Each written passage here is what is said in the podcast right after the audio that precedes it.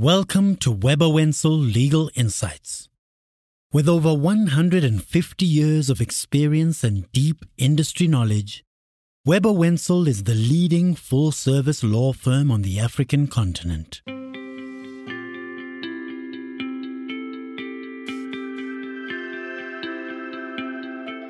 Good day and a very warm welcome to our listeners. I am your host, Chandni Gopal, and I'm a senior associate in Webber Wentzel's dispute resolution practice. So today we're discussing the wonder that is virtual hearings in international arbitration, but with a particular emphasis on Webber Wentzel's own experiences in arranging and attending these hearings. It goes without saying that there have been extensive developments in this area in this COVID 19 world. And so, to help me unpack these developments, I am joined by Priyesh Daya and Sarah McKenzie, both of whom are partners in Webber Wentzel's dispute resolution practice, and they're experts in international arbitration. Priyesh and Sarah, welcome, and thank you so much for joining me. Thank you, Chandni. Thanks, Chandni. It's good to be here. So, by now, we and our clients are acutely aware of the challenges that COVID 19 has brought about in resolving disputes, both domestic but especially internationally. Um, I think we could say by and large, our clients agree that it's simply not feasible anymore to just press pause on arbitrations. We have no idea when this pandemic will cease, and so the show must go on. That means that we, our clients, arbitrators, they've had to urgently adapt to virtual hearing platforms. Um, and if I may be so bold, I'm going to say that South Africa and Webber Wentzel in particular have emerged as leaders in this area of virtual hearings. Priyesh, I'd like to begin with you. Now, in crafting unique solutions to really facilitate virtual hearings for our clients, my understanding is that Webber Wentzel went ahead and, and really addressed clients' concerns around the very concept of resolving disputes. Um, and I would imagine that these concerns are largely universal, but perhaps you could provide us with some insight into what some of these concerns were. Thank you, Chandni. I think perhaps one is to understand that nobody foresaw the impact of this pandemic you know, prior to Corona, we would resolve our disputes through mechanisms such as arbitration uh, by, you know, attending hearings both domestically or uh, cross-border internationally, uh, you know, in order to resolve our clients' disputes. COVID has resulted in obviously a huge economic downturn worldwide. It's resulted in projects coming to a standstill. Uh, you know, dispute resolution, if you really think about it, is not really top of mind, uh, given the you know uh, uh, current health initiatives and the like.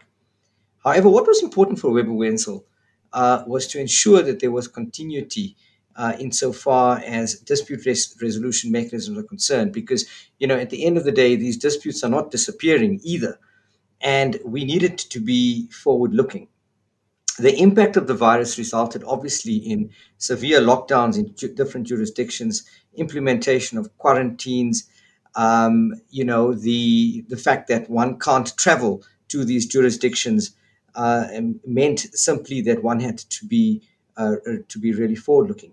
I would say that the the virus itself or the pandemic has caused us to become agents of change. So what was important was that we ensured that we had to uh, adopt technology. Uh, we had to ensure that uh, you know we used new innovative protocols to help our clients resolve their disputes. And um, Sarah Priyesh has touched on this very pertinent issue of technology.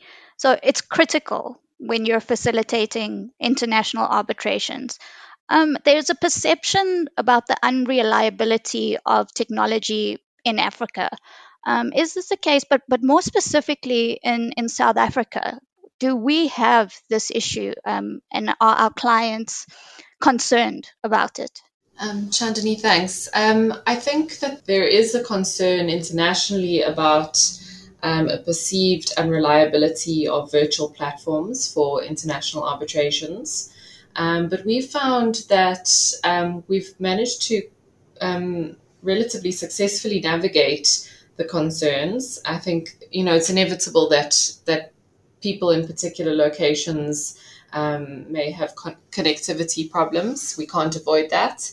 But by and large, we found that we've been able to run run the process quite smoothly. I think South Africa has a very sophisticated um, legal system, but it also has very sophisticated IT infrastructure. Um, most people um, who would be participating in an international arbitration have good access to to internet and connectivity, and, and we've we found that that we've been able to do it with with very little interruption. Um, so so the concerns that we'd had at the beginning about you know, constantly being um, dialed out of um, out of links and the like really haven't haven't been as prevalent as as we'd all feared. So, Priyesh, I understand that Webber Wentzel has run a number of international arbitrations during the last few months. Um, perhaps you could provide us with some insight into your experience in being involved in one of these arbitrations. Certainly, we've had many positive experiences. Um, I think on the first front, the domestic arbitration scene, uh, you know, has been extremely positive. Webber Wentzel has been able to use its enhanced technology and facilities to enable us uh, to have arbitration, virtual arbitrations for our clients. Um, on the international front, we have done uh, the same. We, I would say though that you know there are certain instances where in certain jurisdictions that there have been issues. I would say that those issues pertain more to a lack of buy-in uh, by uh, parties um, in in those jurisdictions. Um, particularly because there's a distrust, I would imagine, of uh, virtual hearings. Uh, there's a there's a you know not a proper buy-in in terms of protocols and the like. Um, you know that's been our experience. And what is important, though, I would say, is that you know where it works well is where parties um, ensure that they have uh, proper connectivity, there are proper, protocols in place, and and more importantly, uh, that uh, you know a protocol is followed.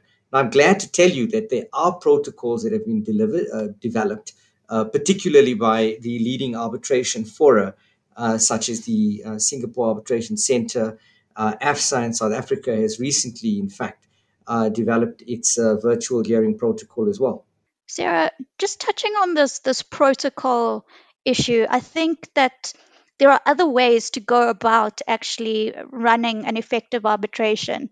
So, you know, we've had arbitration agreements that have worked in the past. Do they still work now? Um, I would say that arbitration clauses probably don't actually, up until now, have envisaged the very idea of virtual hearing. So the right to physical hearing has really come across in contracts. But but that's changed. Um, can you can you speak on how parties can actually go about creating an arbitration that is actually going to be very efficient? So, what we found is that even when the parties haven't contemplated the question of a virtual hearing at the time of entering into their arbitration agreement, we've been able to craft um, what we've termed a virtual hearing protocol. Priyesh has mentioned that a number of the um, arbitral institutions have, have formulated their own we'd um, we'd been formulating them on an ad hoc basis um, for specific arbitrations um, right from the very beginning of the lockdown, where the arbitration clause um, simply doesn't deal with with the practical necessities of a virtual hearing. And we'd framed in a number of arbitrations um, a relatively detailed virtual hearing protocol that was specific to the parties and address as many of their particular concerns as possible. Um, so you would include you would include a lot of um, uh, a lot of provision around um, the the platform that the virtual hearing will be held on, um, the parties' etiquette, you know. How, how you deal with witnesses um, in a virtual context. You know, we there's normally a lot of um, a lot of protection around the way witnesses will be dealt with to ensure to ensure that there's nothing untoward that happens in relation to witness testimony. And we've we've successfully, we think, crafted a number of protocols that that take account of those concerns um, as well as one possibly can. Just by way of example, um, there, there's often an inclusion of a relatively extensive provision around um, around what must be visible in the room that participants are in, and um, this is obviously to ensure that there aren't outside parties that may be um, able to access uh, in confidential um, information that's being disclosed in the arbitration. So participants are required to um, to show on on their video feed that there's no one in the room with them.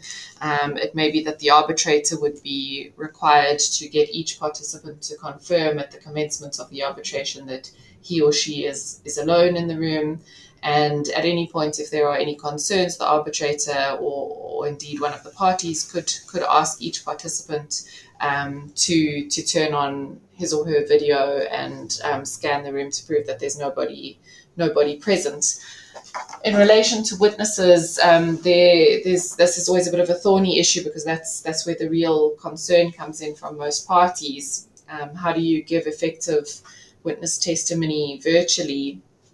and and we've crafted a lot of provisions that deal with um, ensuring that the witnesses don't have access to annotated notes on bundles of documents, um, that the arbitrator is empowered at any point to require the witness to confirm that this is so and prove prove it by holding up um, whatever documents he or she is referring to. Um, none of the parties is allowed to be in the same physical room as either the arbitrator or the witnesses um, to ensure that there's there's some limitations on on risks around um, assistance of witnesses in the process. So so we think that as much as we we've been agents of change, we've been very cautious um, to try and address as many of our clients' concerns in relation to the virtual platform as possible in crafting these protocols, and we we found that they've been a very successful tool in doing so. You know, if I can say one thing, and I think just coupled with what Sarah said as well, preparation is key. So we've had to be more innovative in terms of our uh, preparation processes. But but the one thing that will make all of this work, and especially you know as to what Sarah had mentioned with regards to these protocols, is making sure that you test uh, you know your processes. So what we would what we have been doing, for instance, is prior to any hearing, we would uh, have a test session with the arbitrator and our opponents just to make sure that connectivity is in place, protocols are in place, uh, and you know there will be as little disruption as possible. Um, you know, coming to strategy, strategizing, etc., uh, with clients, you know, we'd want to make sure that um, we have certain you know controls in place. If our clients and witnesses are not obviously in the same venue and they um, you know, being communic- if they we communicating with them virtually as well. You know, confidentiality and security are critical uh, to our processes. So you know, it's it's something that uh, I, I, would just tell you, say to you that we must test these things. We must make sure we have adequate controls in place, um, and we must continue to improve. Um, Sarah and Priyesh, what are your experiences around actually strategizing in breaks. So, counsel, ourselves, and clients just sort of having a little debrief or or quick catch up session of, of how to go ahead. How has that worked when you have clients and counsel in almost three, four, five different locations around the world? I think that's a, a, very good question because one of our biggest concerns at the beginning of lockdown, um, when virtual hearings uh, were being suggested, was that we wouldn't be able to effectively communicate with our own team. Um, the way that we've dealt with it um, has largely been the creation of uh, virtual caucus rooms uh, where we can step out and and speak to to just our team, and we've we've ensured that the virtual hearing protocols that I mentioned earlier make provision for regular breaks so that the teams are able to do so. I think there's an acceptance that what you would normally be able to do in real time if you're physically present in the same location is is simply not possible um, in a virtual context, and so parties need to need to kind of craft a new solution for that. So so there there's often an inclusion of um, a 15 minute break every hour or every hour and a half in, in the virtual hearing protocols where the parties can step out into a separate virtual hearing or virtual caucus room um, or perhaps um, spend time on a WhatsApp group during the pre- proceedings. Um, but of course, there's there's a lingering concern that uh, those communications might might um, come to the knowledge of the other side.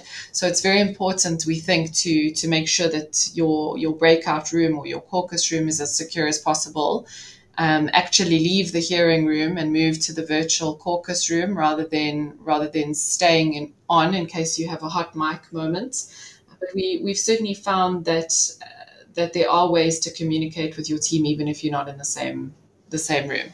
In my experience, I think the idea is simply to just to always keep in mind that your communications could be um, you know could be hacked for instance or it may be not maybe may not be that secure as you think it is so to, to take all the cautious sort of approaches that you would ordinarily take um, you know we one thing that we always do prior to any hearing for example is we would uh, reach out to the arbitrator or the secretariat uh, of the tribunal and the uh, opposition to test, for instance, the platform connectivity and the like.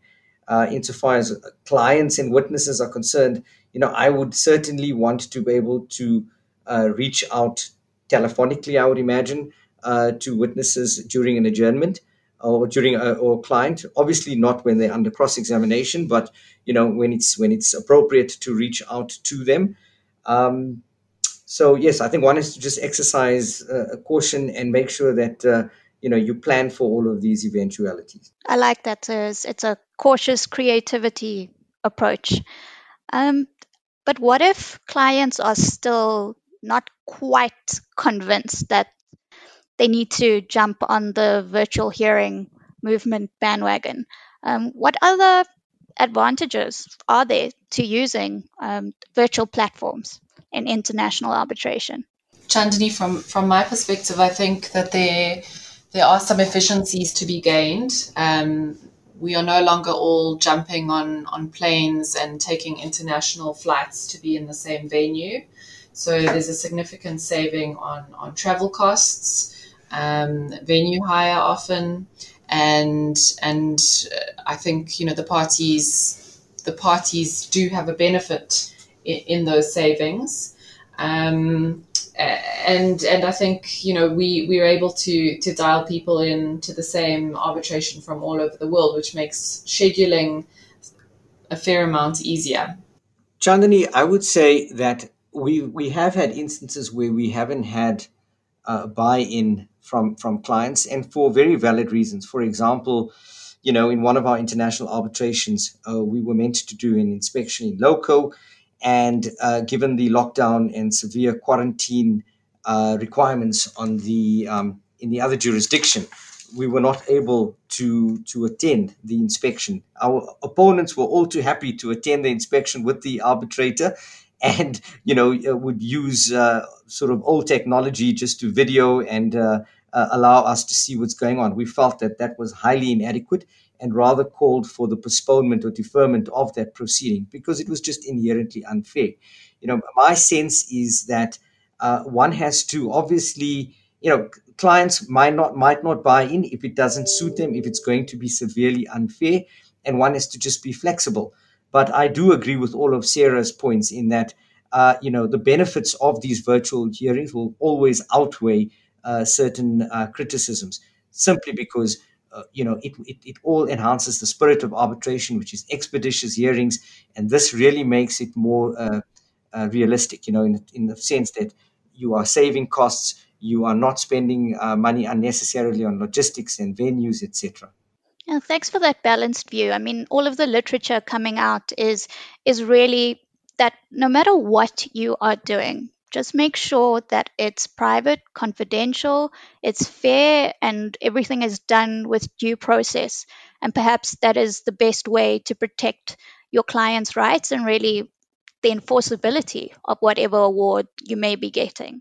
I agree. And, and maybe I would just add that um, I think there are some interesting questions being posed internationally about what what happens if one of the parties doesn't want to agree to a virtual hearing, whether whether the the arbitral um, panel um, can impose one on them if they feel that that is what's in in the interests of progressing the arbitration. And I think that's a jurisdiction specific question, and a lot of work is being done um, in relation to trying to trying to answer it. Um, of course, if the parties agree, that's one thing, but but if they don't, I think it, it does raise certain complexities that the international arbitration community is is grappling with. Sorry, Sarah. In addition to that, and you're cor- absolutely correct.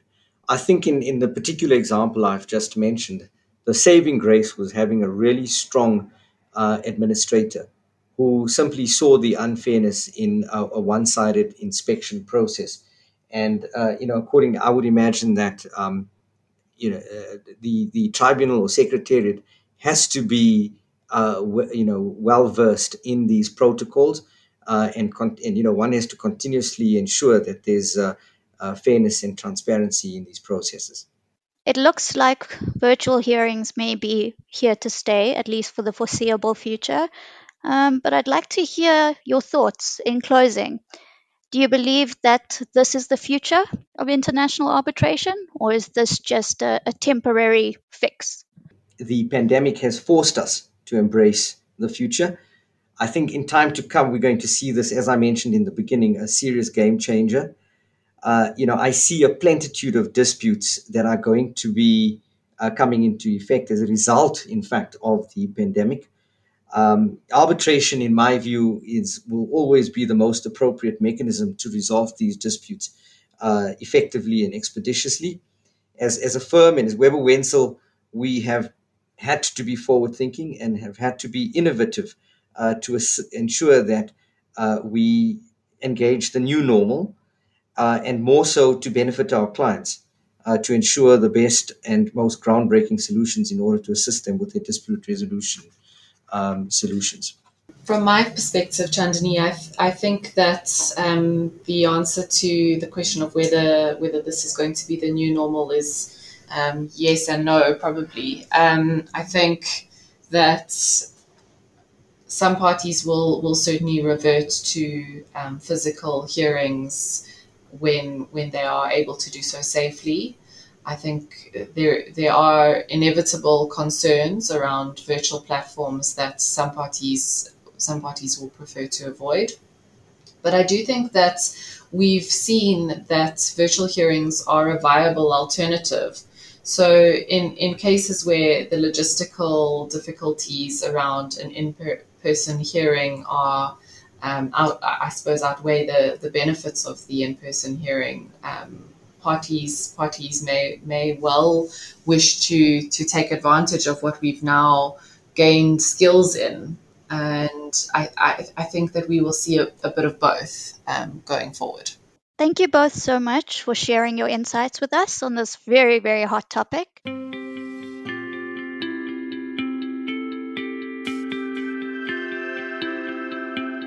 This has been a Webber Wentzel Legal Insights production. Our executive producer is Paula Youens, and this podcast is produced for Webber Wentzel by Volume. I am your host, Chandni Gopal, and thank you for listening.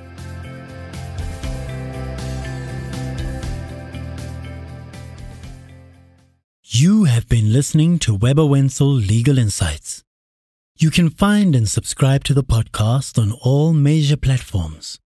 For more expert legal insights and updates, visit webberwentzel.com.